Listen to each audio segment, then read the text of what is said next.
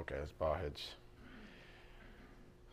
Dear Heavenly Father, thank you so much once again for this tremendous opportunity to gather together as family, a family that you had ordained from eternity past, a family that has been enjoying lessons given from you from eternity past.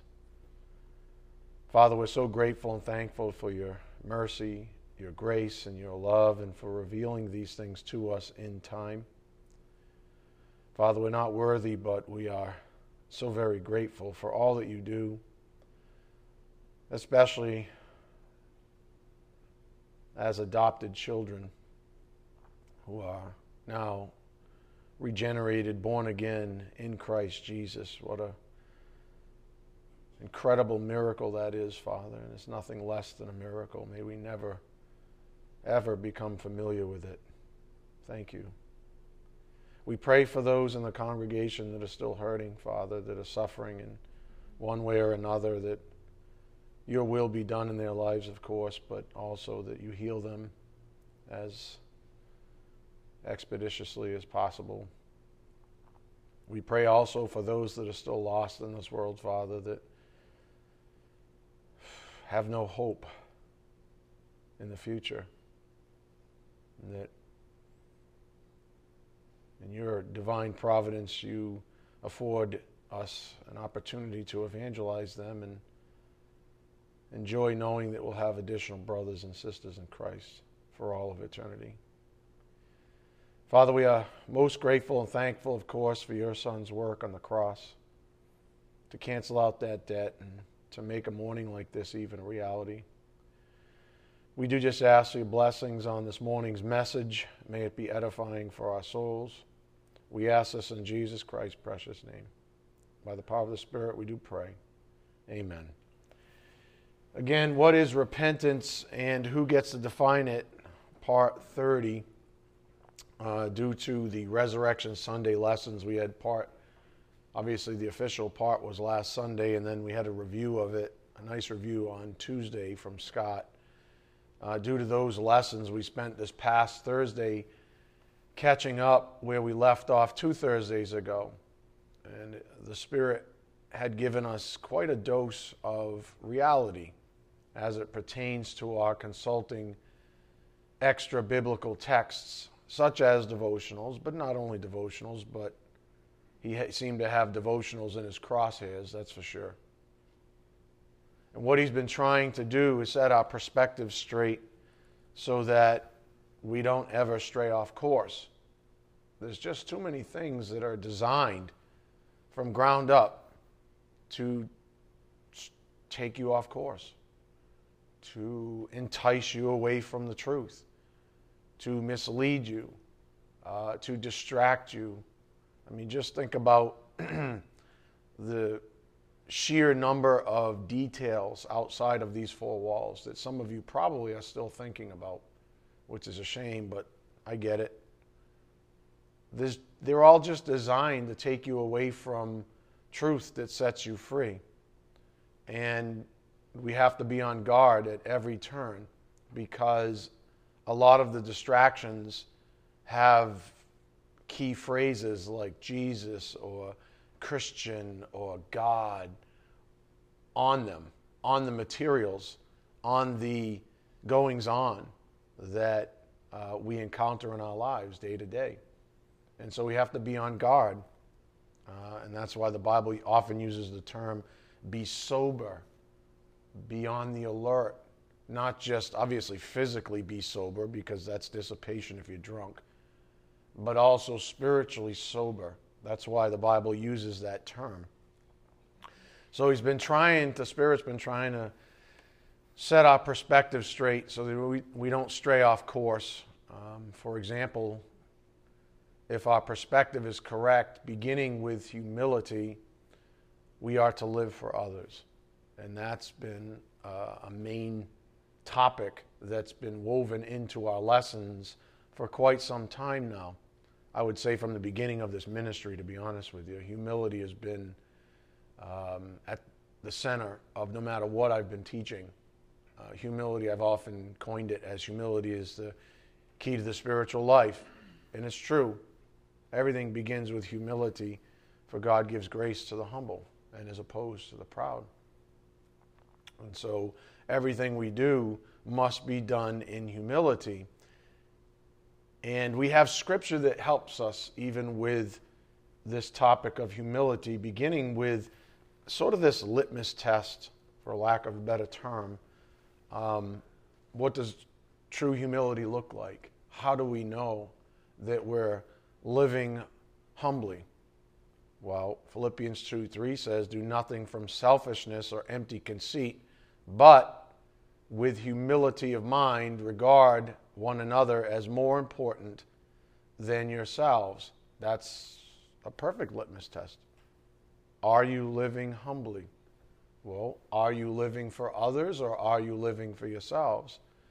We might rightly take this short statement from the Apostle Paul as a baseline definition for humility itself. This same writer wrote, go to Romans 13:8. Romans 13:8. I just finished reading Romans myself. Wonderful, such a wonderful book. And once you have the gospel down pat, it just makes so much sense, and it's just so clear what Paul was after and the fight that Paul was fighting. Romans 13:8. So the same writer that wrote, you know, the brief definition for humility, living for others, wrote this. Romans 13:8, owe nothing to anyone except to love one another. For he who loves his neighbor has fulfilled the law. Yeah, it's pretty simple. Owe nothing to anyone except to love one another. For he who loves his neighbor has fulfilled the law. For this you shall not commit adultery, you shall not murder, you shall not steal, you shall not covet. And if there is any other commandment, it is summed up in this saying, you shall love your neighbor as yourself. Love does no wrong to a neighbor. Therefore, love is the fulfillment of the law. Do this, knowing the time, that it is already the hour for you to awaken from sleep. For now salvation is nearer to us than when we believed. The night is almost gone, and the day is near. Therefore, let us lay aside the deeds of darkness and put on the armor of light.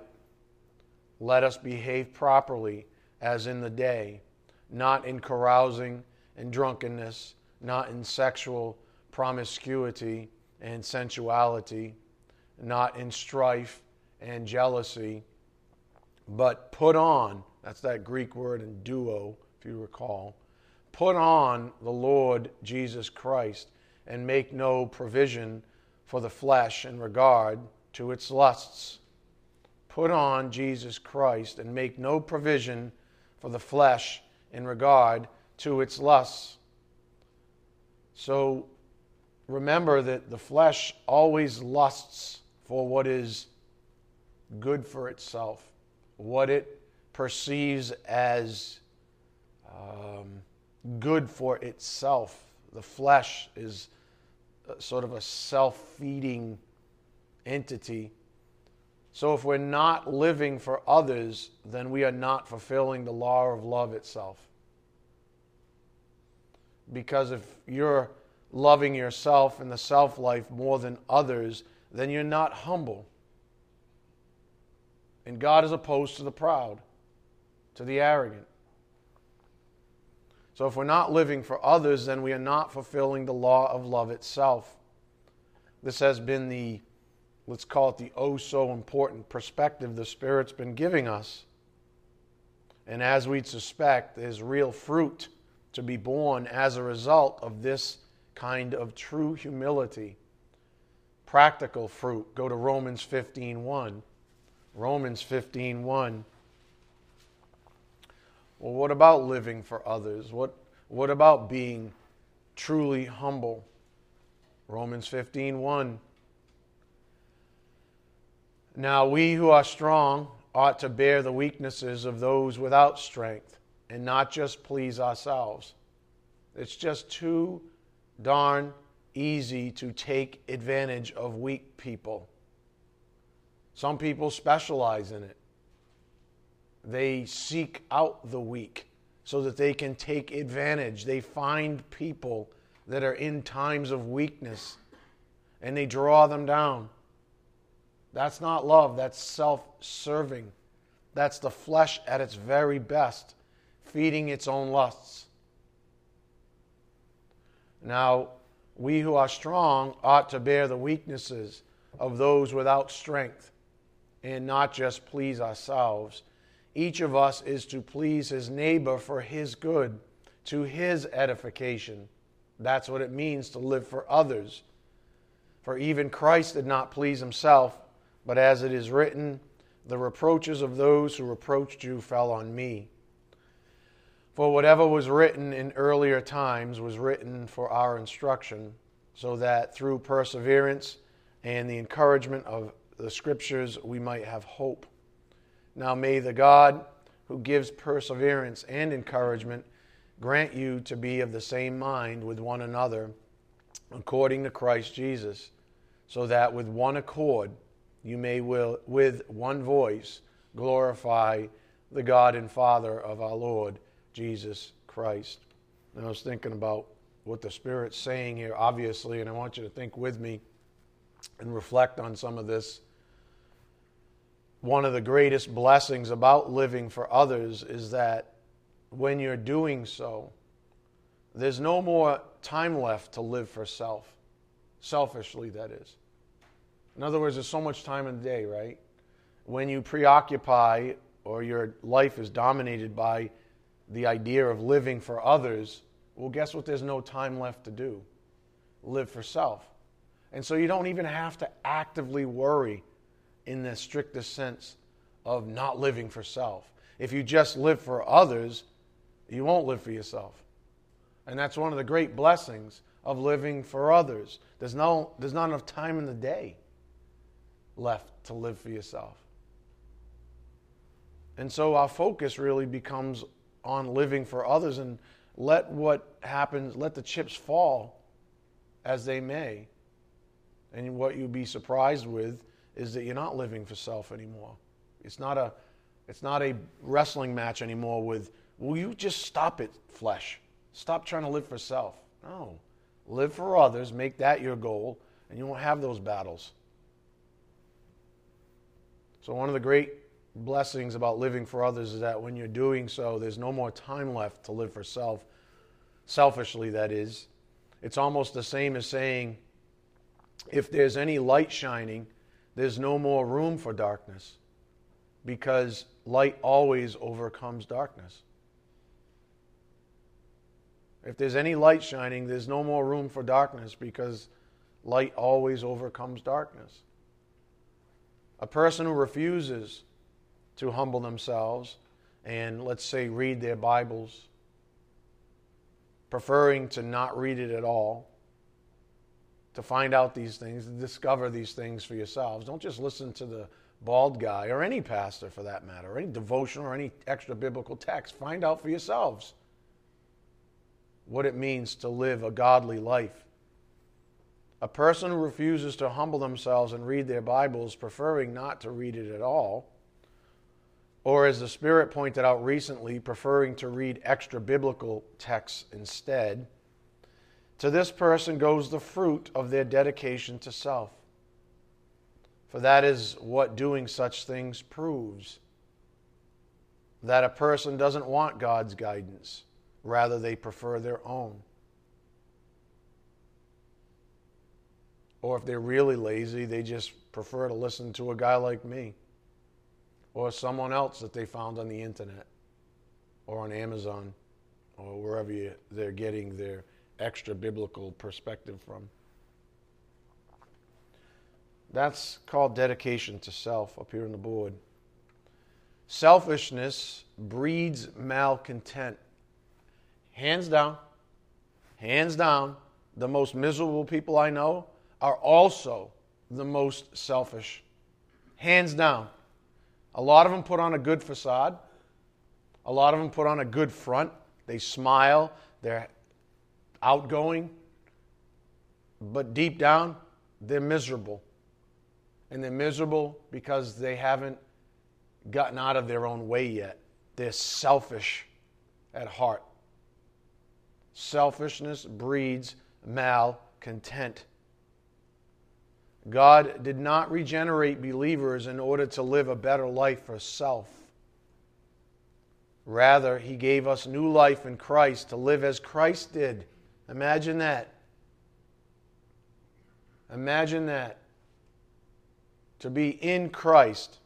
And the plan was, this new life in Christ is to live as Christ did for others in humility. Kind of makes sense, doesn't it? And who had more joy than Jesus Christ? No one. And if that's our prototype, then maybe He was onto something. Maybe the Bible teaches us these things for a reason, for a really good reason. And maybe, just maybe, you're miserable. And maybe, just maybe, you're a walking facade because you're selfish. And even this moment in time, you're hearing my voice and you're like, shut up. I don't want to hear this anymore. You don't live my life. Oh, hold on. Let me get my violin for you. Your life is just so tough compared to everyone else's. Oh. Selfish. That's the problem. Selfishness breeds malcontent. God did not regenerate believers in order to live a better life for self. Rather, He gave us new life in Christ to live as Christ did for others in humility. Go to Galatians 5:13. Galatians 5:13.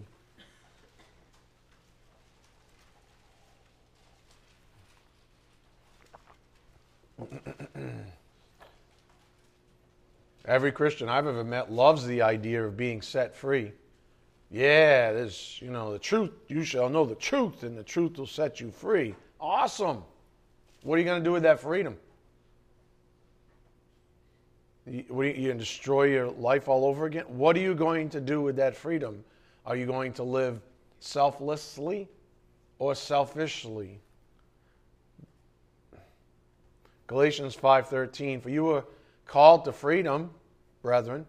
Only do not turn your freedom into an opportunity for the flesh, but through love serve one another. For the whole law is fulfilled in one word, in the statement, you shall love your neighbor as yourself. Don't turn your freedom into an opportunity for the flesh. If you want to spin up misery in your life, that's exactly what you do. And that's loving self more than others, where Paul says right there, do not turn your freedom into opportunities for flesh.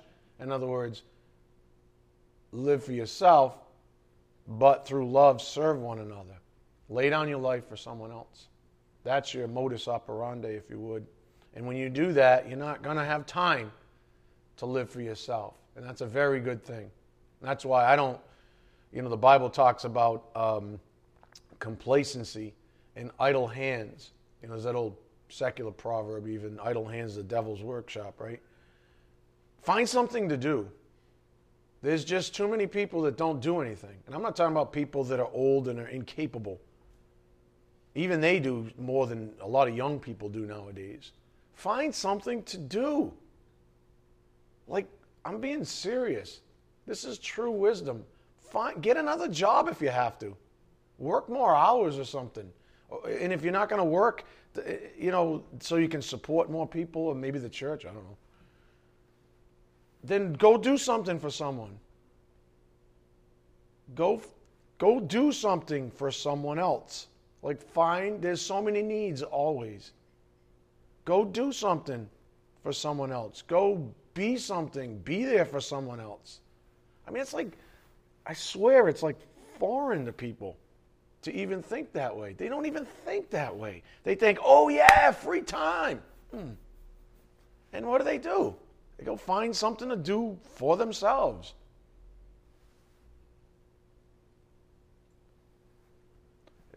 It's foreign to people. I actually believe it's foreign to Americans. That's what it is. We're culturally beset in this self-serving, grotesque culture that is all about self. I mean, everybody's got idols. Everybody wants to be like their idols. Everybody's buying clothes so they can look like their idols, and doing their hair so they can look like their idols, and getting this more stuff so they can be like their idols, and drive the same cars and live in the same homes. And it's, what are we doing? That's not, but through love serve one another. That sounds like, but through love of self serve self. And that's all the Spirit's saying. I was just on line earlier because one of my deepest pet peeves in ministry are guys that are like multi-millionaires. Some of these ministers are worth over $150 million. What? What? One guy says, I need $65 million for a new Gulfstream. What? And he preaches to people that are the average income is below the average American income. If just 200,000 of you would give $300, I can get my new Gulfstream. What? How is that possibly living for others? Have you ever heard of American Airlines? Coach class? Super saver fare? How about a 13-hour flight with a piece of steel in your back? That's what I flew when I flew to India, and Joey wouldn't give me a seat. I mean, nope. He laughed the whole, I swear though, that was we were like this. You know, like most airlines now, it's like, oh, we got extra leg room and extra, no, they go the other way. Probably this wide. And I'm not kidding. It was like my seat was crooked, so my pelvis was off for 13 hours, and there was a piece of metal in my back that shot me over to one side where there was another piece of metal in my side. Great. That's what we got to do to be a missionary, right? We're going to be good stewards of money. I mean, as it was, I don't know what, I think those tickets were like really expensive. And that's what you get for really expensive tickets. No, I think you guys should all get together and buy me a new Gulfstream. Come on, let's go. Pony up. All I got to do is do what some of these morons do, and they teach a prosperity gospel. See, what if you're anointed like me, then you get money like me. I'm living proof, see, of what I'm teaching you. So give me more money so I can keep teaching you about how prosperous you can be. That's not the freedom that Paul is writing about. That's not the prosperity in the Bible.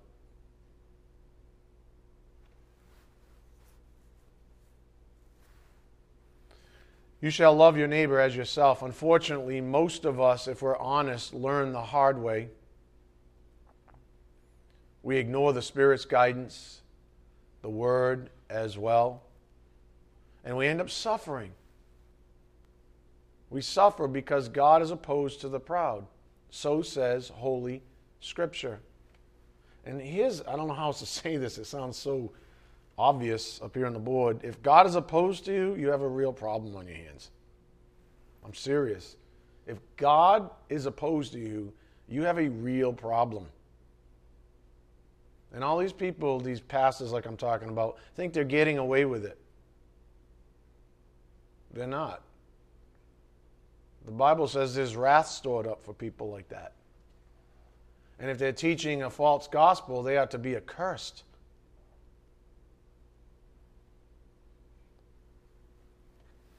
And I was thinking about that as well. If someone, or I sometimes wonder about how some of you receive the lessons I am given to teach.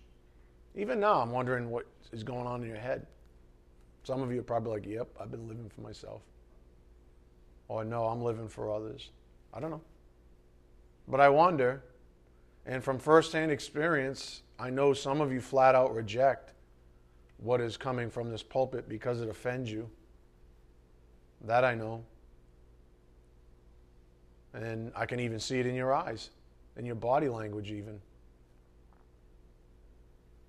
But I hand such concerns over to God, for He is the one with the mighty hand, not I, up here on the board, 1 Thessalonians 4:8.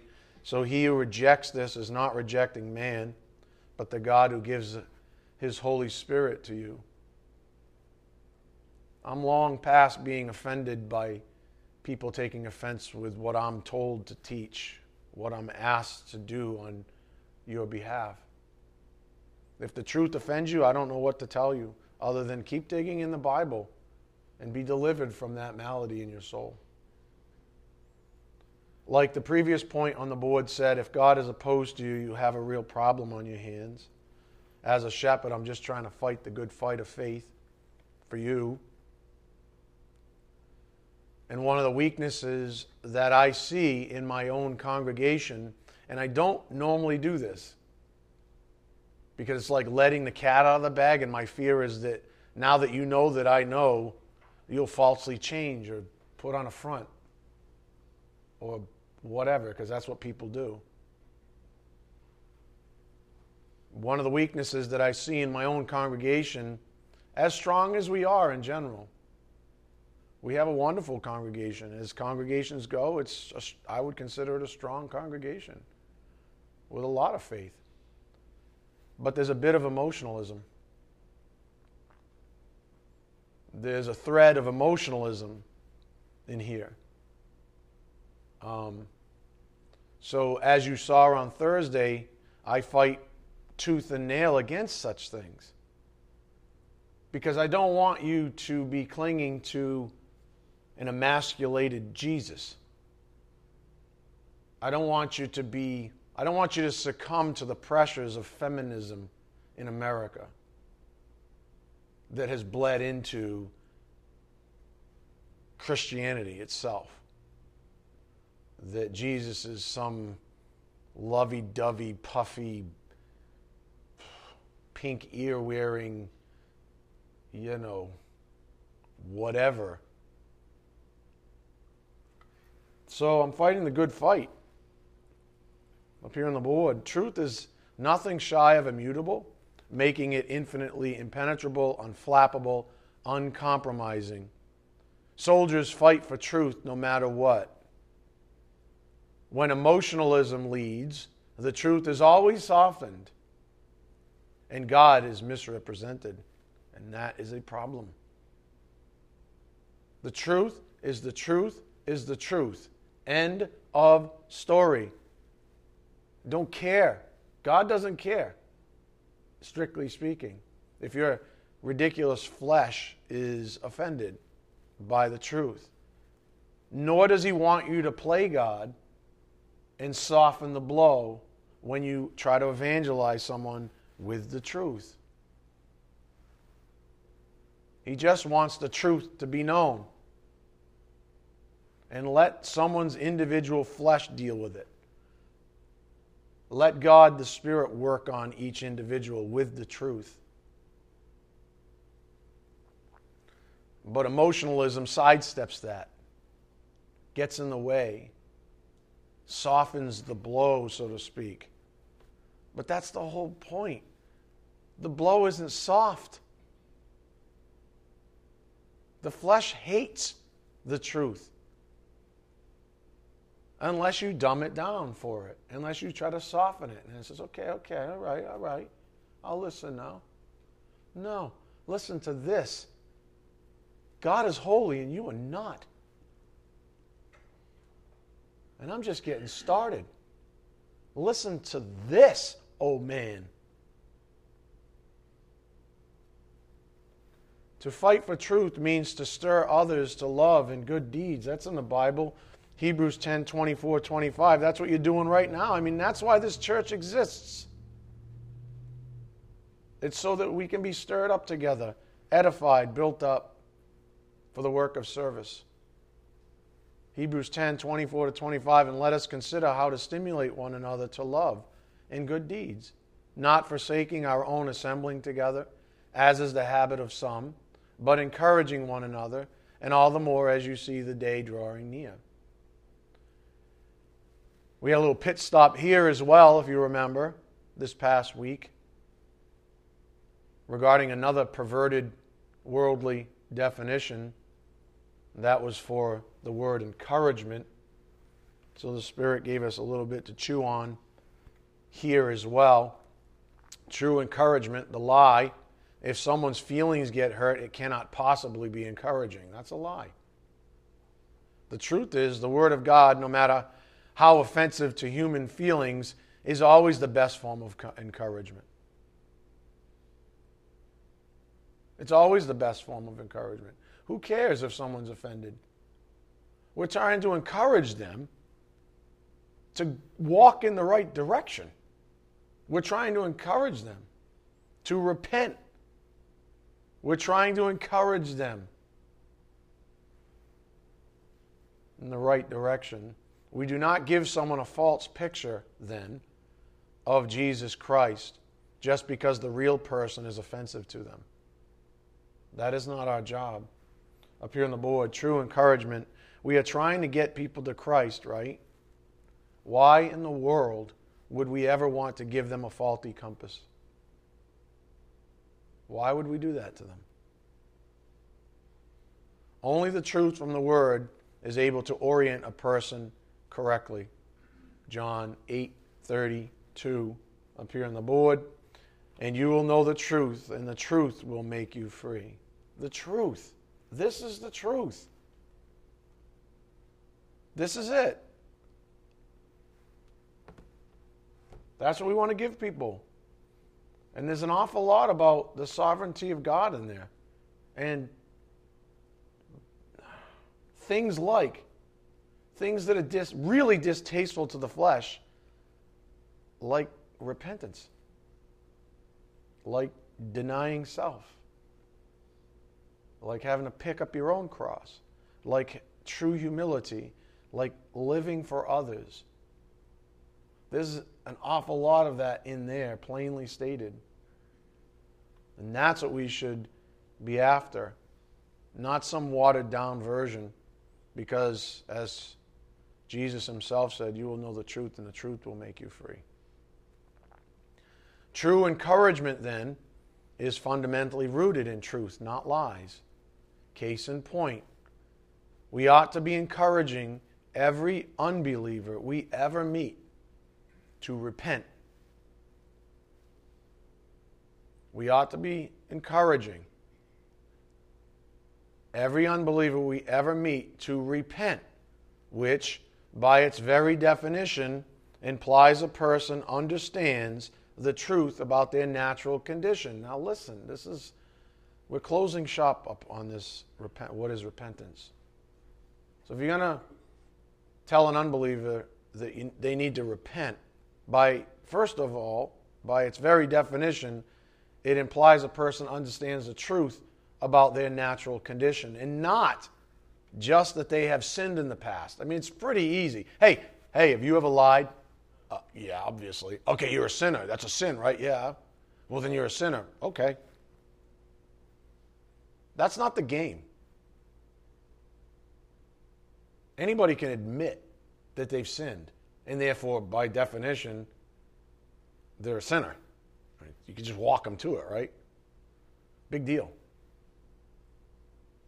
You think that's what God's looking for? Have you sinned in the past? I have. And you're a sinner.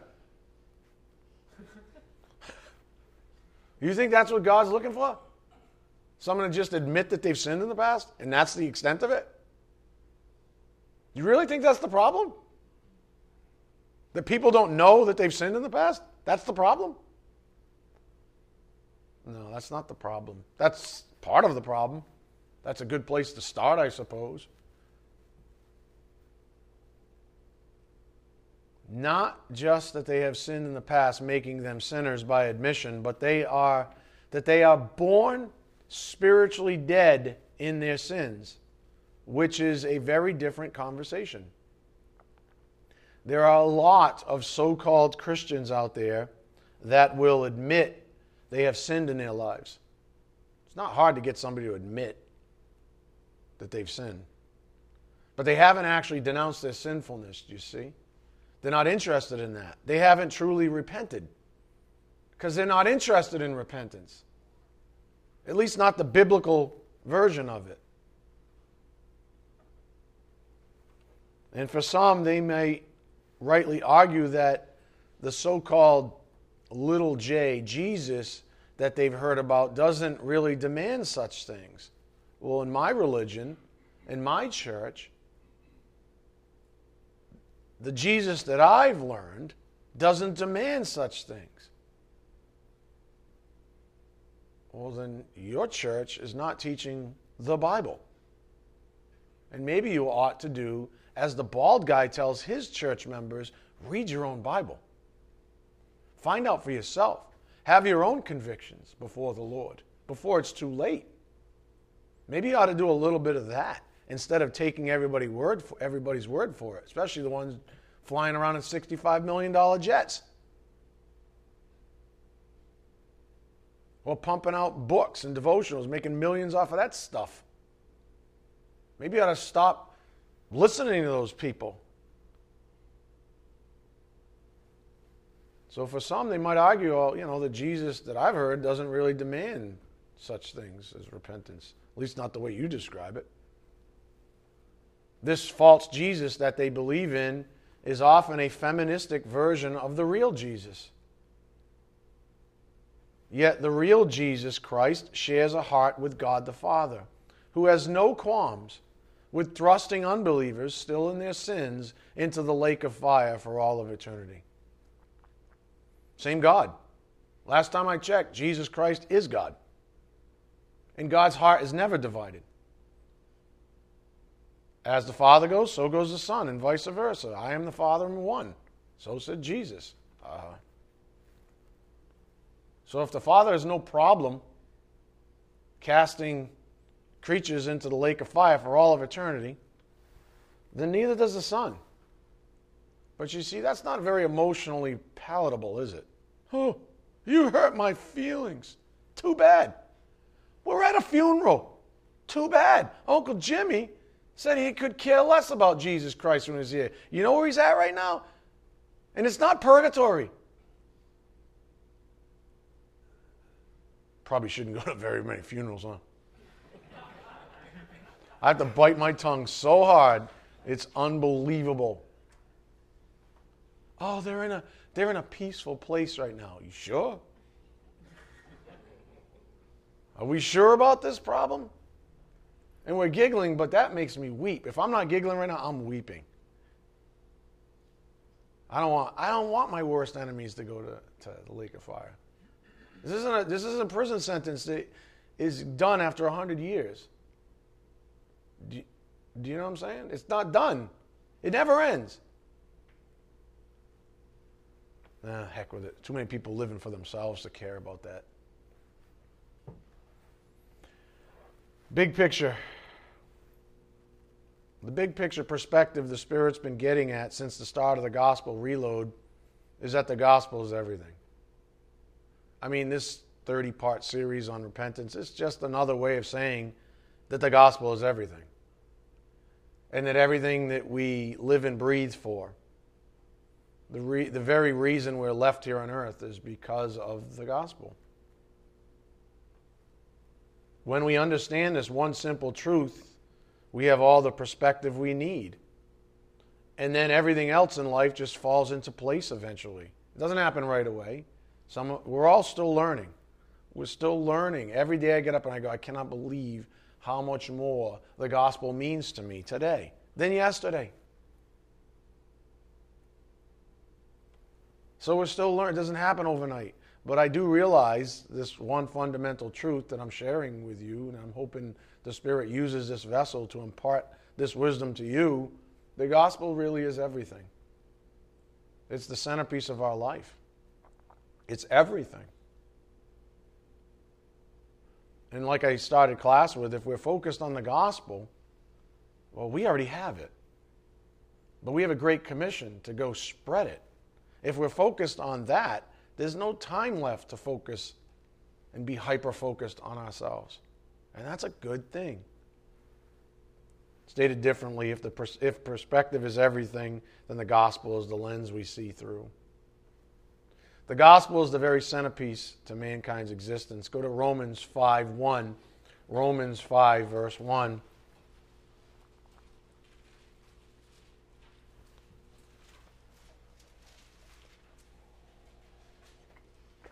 It's interesting how simple life gets when you toss out all that stuff that you're so preoccupied with. Your work, your relationships, your kids, your dog, your cats, your gerbils, your hot air balloons, your hair dryers, your fingernail polish, your toupees, your massage. I don't know. What is it that you guys preoccupy yourselves with? Video games. Anybody under the age of 30 is like video games. Yeah, video games. I spend all my time in front of video games. And Jesus is nowhere. But there is a Jesus from Mexico that I usually go online with. We battle it out on Battlefield. Jesus, what's up? Close enough, right? Jesus? You guys laugh, but that's sick. That's some people's God. Video games, they sit in front of that TV like it's God. Romans 5:1, therefore, having been justified by faith, we have peace with God through our Lord Jesus Christ, through whom also we have obtained our introduction by faith into this grace in which we stand, and we exult in hope of the glory of God. Again, if perspective is everything, then the gospel is the lens we see it through. Up here on the board, the gospel is the very centerpiece to mankind's existence. The fact is that we are... All right, let me stop for a second. And when I say mankind, I mean everyone. Because here's the gospel. Do you understand? Here's the gospel. And the reason that some are going one direction and some are going the other direction is because of the gospel. God said, here's the deal. You believe in my son, you get to be with me for all of eternity. I'm going to regenerate you. If you don't, you go to the lake of fire and you die in your sins. The gospel is the centerpiece. Do you understand? It's everything, even for unbelievers. It's because the gospel becomes the judgment, instrument of judgment that sentences them rightly to the lake of fire. So the gospel is the center of everything. Even though unbelievers will deny it till the day they die and then die in their sins, whether they like it or not, as I've taught in the past, you can deny the truth, but it never changes it. The truth is always the truth, whether you decide to accept it or not, is not the point. And the truth is the gospel. And you're on one side of it or the other. And therefore, it's the centerpiece of mankind's existence. The fact is that we are all born estranged from the one true holy God of the universe, and that he chose to become a man like one of us. And he said, I am the way and the truth and the life. No one comes to the Father but through me. John 14:6. That's truth. Thinking about this as well, as you know, or let me say it this way, I ask you now, after all the scripture we've traversed together over the past 3 years or so, is God not merciful enough? Do we have to feminize Jesus to accommodate man? Is God not merciful enough? Is he somehow ungracious for demanding repentance that leads to life? Is that not gracious enough for us? Is he somehow unloving, as some suggest, because his own integrity demands the lake of fire receive those eternally separated from him? Is that somehow unloving? The answers are no, no, no. How dare his own creatures even think about questioning his mercy, grace, and love? Yet sinners do just that. For that is arrogance in a nutshell, up here on the board. Arrogance in a nutshell. Question God and all of his authority. Do as Satan did. Undermine mercy, grace, and love. Lead others astray. Live for self. Posture oneself as righteous while bound in unrighteousness. That's arrogance in a nutshell. Question God and all of his authority. Look around. We live in a godless country.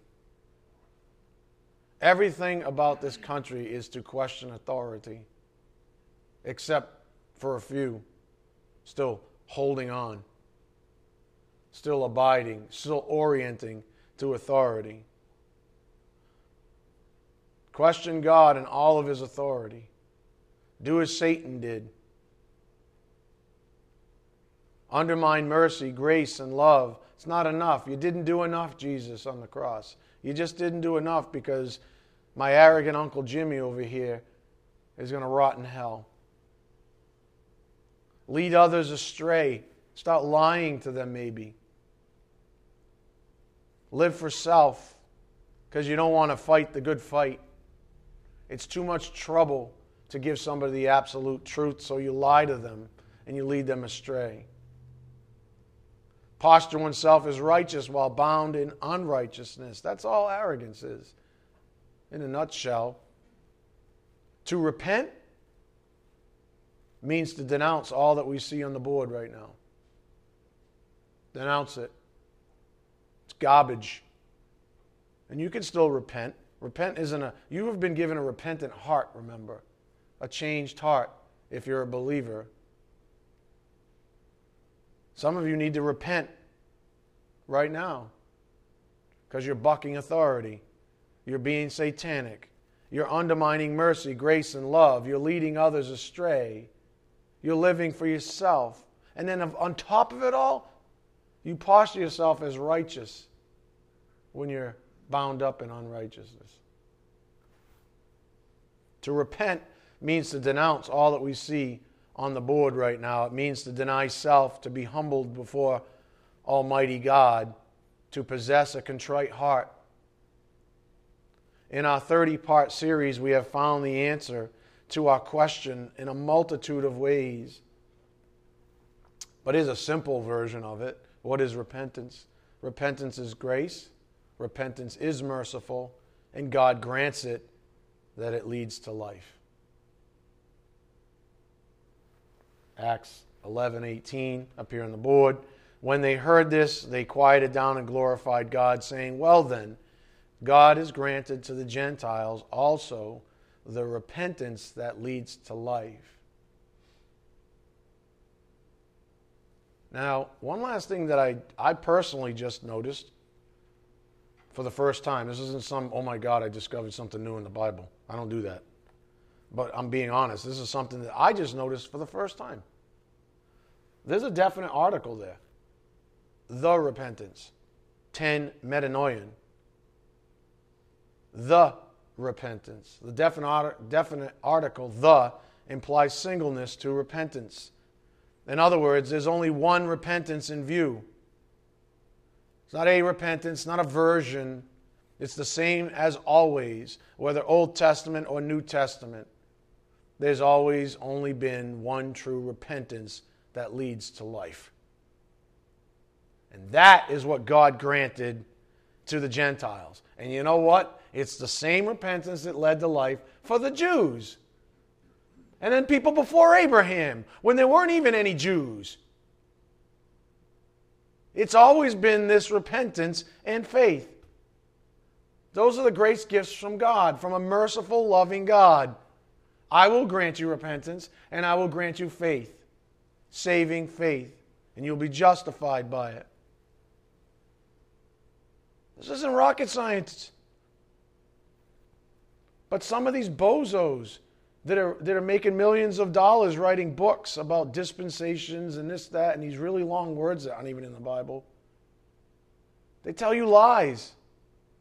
Oh, no. That kind of repentance was for the Jews. And the one that Jesus was talking about was another one. And the one Paul and the other guys in the New Testament wrote, that was yet another one.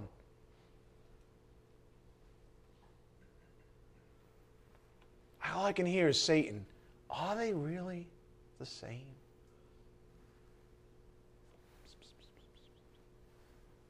Are they really the same?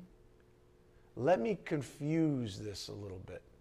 Because God's not a God of confusion. He's not interested in confusing anybody. He says, you're born a sinner. You need to repent. And I'll give you saving faith. Satan's like, no, he just doesn't want you to know. Very interesting, isn't it? A little artifact, a little definite article. Tame. The. Means an awful lot. It means there's only one repentance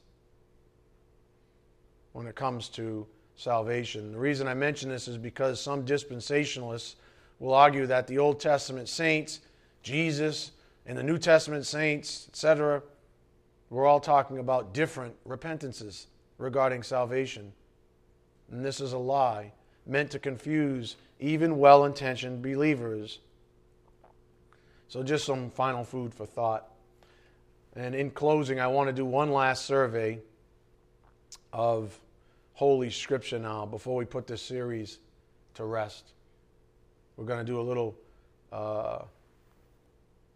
survey here in Holy Scripture. I'm going to give you some principles, and then we're going to close up shop.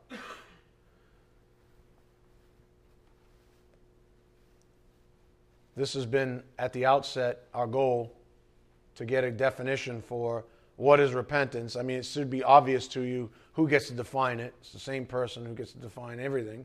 Good, that is God. But what is repentance? Repentance is often mentioned alongside of faith as an essential condition of conversion. Mark 1:15, 4:17, Acts 20:21, Hebrews 6:1. The relationship between repentance and faith, the sole instrument for justification, is so intimate. New Testament writers implied one when mentioning the other. Again, repentance is often mentioned alongside of faith as an essential condition of conversion, the relationship between repentance and faith, faith being the sole instrument for justification, is so intimate. New Testament writers implied one when they mentioned the other. Go to Mark 1:15. Mark 1. We're just going to survey Scripture. We're just going to put some closure on this 30-part series. Although Scott's probably going to be ridiculous on Tuesday and call it Part 31 in his review because he don't have any creativity. I just kidded. Do what you got to do. Mark 1:15, and saying, the time is fulfilled and the kingdom of God is at hand. Repent and believe in the gospel. How about Matthew 4:17? Matthew 4:17. Remember, the repentance that leads to life. There's only one. Matthew 4:17. From that time, Jesus began to preach and say, repent, for the kingdom of heaven is at hand. Go to Acts 20:21, where Paul is speaking. Acts 20:21. Jesus said, repent, for the kingdom of heaven is at hand. Acts 20:21. Paul speaking, solemnly testifying to both Jews and Greeks of repentance toward God and faith in our Lord Jesus Christ. In other words, two sides of the same coin mentioned in there, of repentance towards God and faith in our Lord Jesus Christ. How about Hebrews 6:1? Go there. Hebrews 6, verse 1.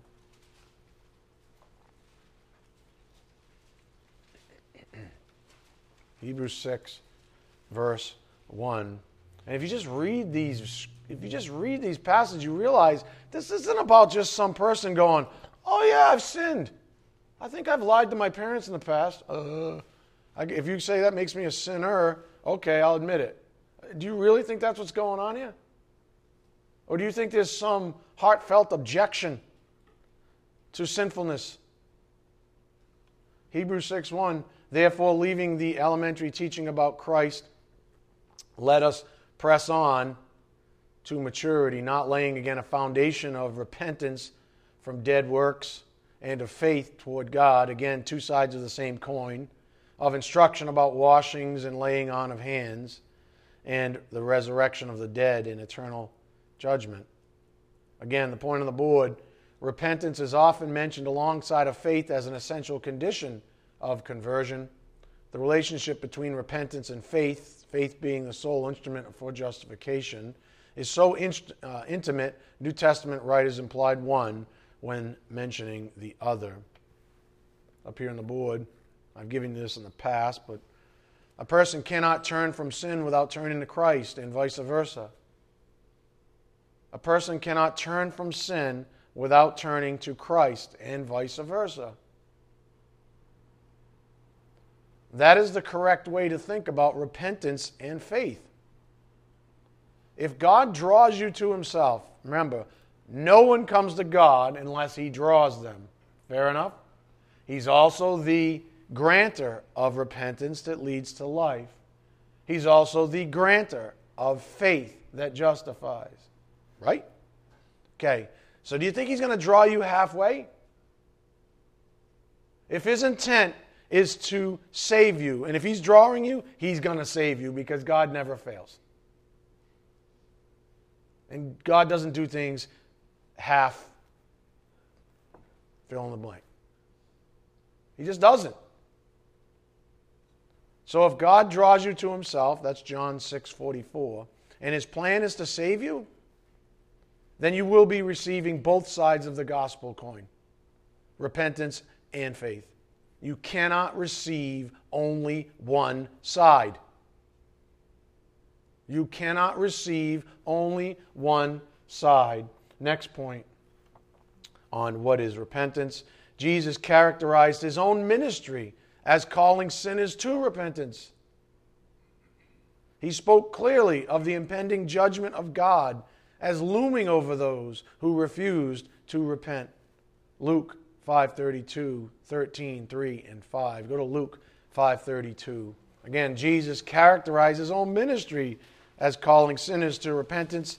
He spoke clearly of the impending judgment of God as looming over those who refused to repent. Luke 5:32.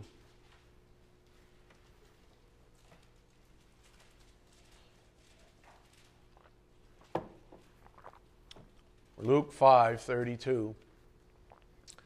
I have not come to call the righteous, but sinners to what? Repentance. No kidding. Is that just some person admitting that they've sinned in the past? Go to Luke 13:3. I love this one because it puts repentance front and center on the salvation block itself. Luke 13:3, I tell you no, and it's the same phrase in verse 5 if you see it. I tell you no, but unless you repent, you will all likewise perish.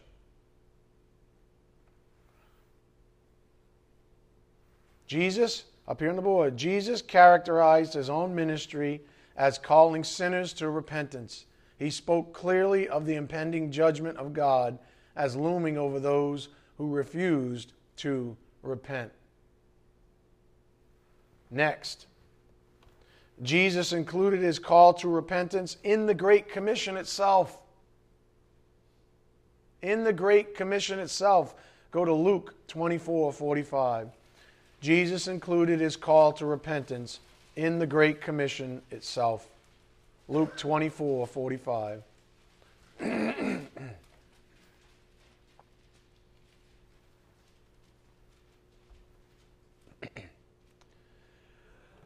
Then He opened their minds to understand the Scriptures, And he said to them, "Thus it is written that the Christ would suffer and rise again from the dead the third day, and that repentance for forgiveness of sins would be proclaimed in his name to all the nations, beginning from Jerusalem."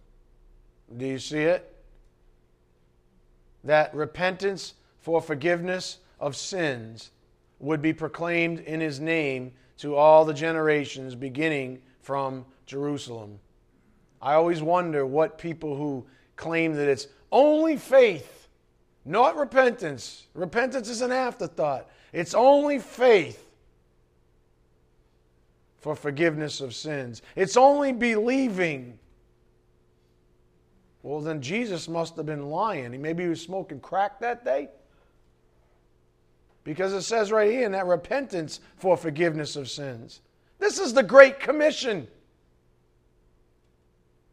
He's saying, you're going to go out and do the same thing I did. The very first thing I said is repent. And of course, do you think he didn't understand faith?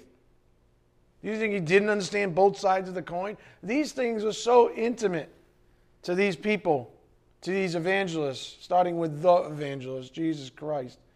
They didn't always have to say every aspect of everything. It was implied.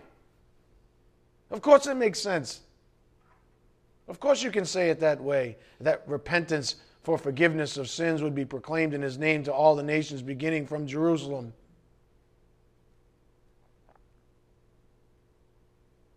But I thought it was just like this believe thing. I thought it was just, believe in the Lord Jesus Christ and you will be saved. And it's just this believe thing. It's just this mental assent thing. You just have to, okay, I guess I'm a sinner.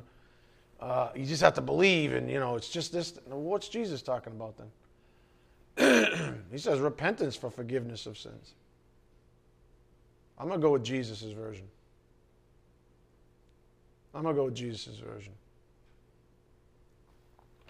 Jesus included his call to repentance in the Great Commission itself. Now, think about that. Put that in context. It makes total sense that those whom Jesus gave the Great Commission to would honor his wishes, right? In other words, what do we see from his disciples after he ascended on high? What do we see from his disciples? Did they abandon repentance like some Christian churches do nowadays? Did they abandon the idea of repentance altogether because it was somehow distasteful? Oh, he's gone now, so maybe he won't. When the cat's away, the mice will play. Was it like that? Well, the offensive guy, the stumbling block, the rock of offense, he's gone. He's in heaven. Let's save people on our own terms now. Did they do that? No way. They would have been petrified to do such a thing. Like I am, each and every time I've ever stood behind this pulpit, I'm petrified in a way, if that makes sense. Nervous that I'll screw something up. Do you follow? The magnitude of this position is overwhelming, and I'm not anywhere near Jesus. I don't have the responsibility that the first apostles had. I mean, I have a piece of it, but come on. They would have been petrified to screw up the gospel, and so they wouldn't have. They wouldn't want to. They wouldn't have. You understand? So it makes total sense that those whom Jesus gave the Great Commission would honor his wishes. So like their perfect teacher, the well-equipped students never waned from the offensiveness of the gospel. That same offensiveness, it seems, that contemporary Christianity has taken issue with. Hence the existence of watered-down gospels and their fruit, things like whole religions and extra-biblical texts, void of sovereignty, judgment, repentance, etc. The apostles of Jesus Christ would never wish to dishonor their teacher. So repentance was as intimate to conversion in their minds as it was within their masters.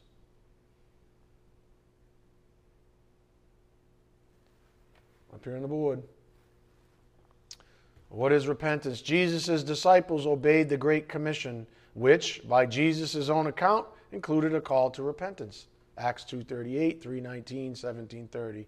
Go to Acts 2:38. Acts 2:38. Jesus' disciples obeyed the Great Commission, which by Jesus' own account included a call to repentance. So it makes total sense that we see in the book of Acts the apostles preaching the same gospel. Of course it makes sense, because that's what their master had taught them. Acts 2:38. Peter said to them, "Repent, and each of you be baptized in the name of Jesus Christ for the forgiveness of your sins." Does that not just sound what Jesus just said? Didn't we just read that from Jesus' own mouth? We just did. It's the same statement, maybe a little longer. Does this just sound like Jesus, though? In the Great Commission we just read? Repent, each of you be baptized in the name of Jesus Christ for the forgiveness of your sins, and you will receive the gift of the Holy Spirit. Why is he not talking about faith? Why is he not talking about forensics? Why is he not talking about stuff that, you know, Paul talked about in Romans when he was going into the greater detail of justification by faith? Why is he not talking? Because it's implied. It's implied. That's what's going on. Peter said, look, you got to repent. Each of you be baptized in the name of Jesus Christ for the forgiveness of your sins. You can't repent. You can't draw near to God unless he also gives you saving faith. To him, they were interchangeable. Repent. I don't know. Maybe the Spirit moved them to say repent because of context. I mean, how much context do we see? That's why context is so important in the Bible. Repent, and each of you be baptized in the name of Jesus Christ for the forgiveness of your sins, and you will receive the gift of the Holy Spirit.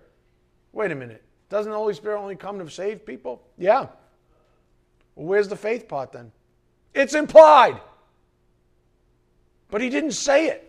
So should we just turn into it? Oh, let's do this then, guys. You ready? Since you're not going to buy me a $65 million Gulfstream, let me just pervert the gospel and say faith is null and void. You only have to repent, because that's what Jesus said. Let me play the other game then. Let me play an idiot in the other direction. Oh, no, that would never fly, because repentance is the one that's offensive to people. You know what I'm saying? All the little free gifts and the knickknacks and the ways you get to heaven, that's all the goodie bag. But the repentance one is, that's kind of the subtractive. That's the negative side of conversion. That would never fly. I'd probably have a smaller congregation than this in about a week. Well, if I did that, I hope everybody in here would be smart enough to run, because then I'd lost my marbles and I shouldn't be standing here. But you know what I'm saying. I'm being facetious, right? Why not just run with one then? Why not create a whole nother church? The church of repentance. Because it's foolishness, and it would never fly, but the other one does. How about Acts 3:19? Peter speaking again, Acts 3:19.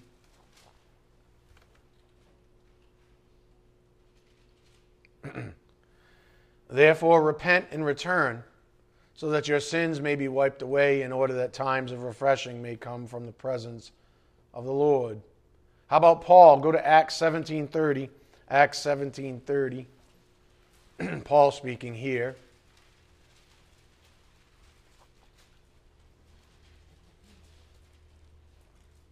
Also taught firsthand by Jesus himself, who wouldn't have screwed up his education either, who would have given him the same Great Commission and said, this is the same, the repentance is the same. He would have given the same repentance to Paul that he gave the other apostles when he gave them the Great Commission. Paul speaking, therefore, verse 30, having overlooked the times of ignorance, God is now declaring to men that all people everywhere should repent, because he has fixed the day in which he will judge the world in righteousness through a man whom he has appointed, having furnished proof to all men by raising him from the dead.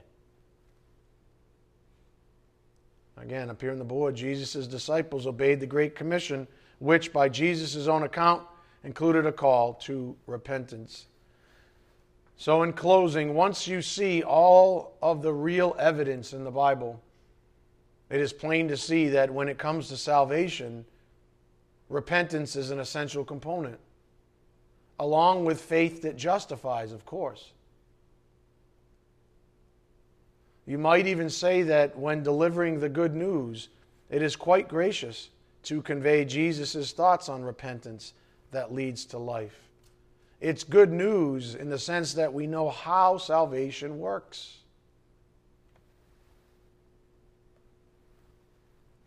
Up here on the board, repentance and salvation. Watering down the gospel by denying repentance as essential to conversion not only confuses people, but it undermines God's communication with His creatures regarding their need to be saved. You're taking away the impetus. You're taking away the thrust, the reason that anyone would even consider the gospel in the first place. Why would you do that? Watering down the gospel by denying repentance as essential to conversion not only confuses people, but it undermines God's communication with His creatures regarding their need to be saved. If God's judgment on sinners isn't put on full display, what shall a person be motivated to repent from? What comes of salvation if the impetus no longer exists to be saved from death? As we've seen in Holy Scripture, repentance is pretty easy to understand once you have a proper perspective on it, and of course, a godly definition. Amen? All right, let's bow our heads. Dear Heavenly Father, thank you so much for giving us truth that does set us free, a freedom that your Son made possible. Let us not dishonor Him ever, dear Father, but rather let us honor Him with every aspect of the Great Commission, keeping the gospel pristine the way He intended it. We ask for your Spirit's guidance in doing so, and we ask for His blessings as well, your blessings, as we take all these things out to a lost and dying world, Father. It needs it so desperately. We ask these things in Jesus Christ's precious name. By the power of the Spirit, we do pray. Amen. Thank you.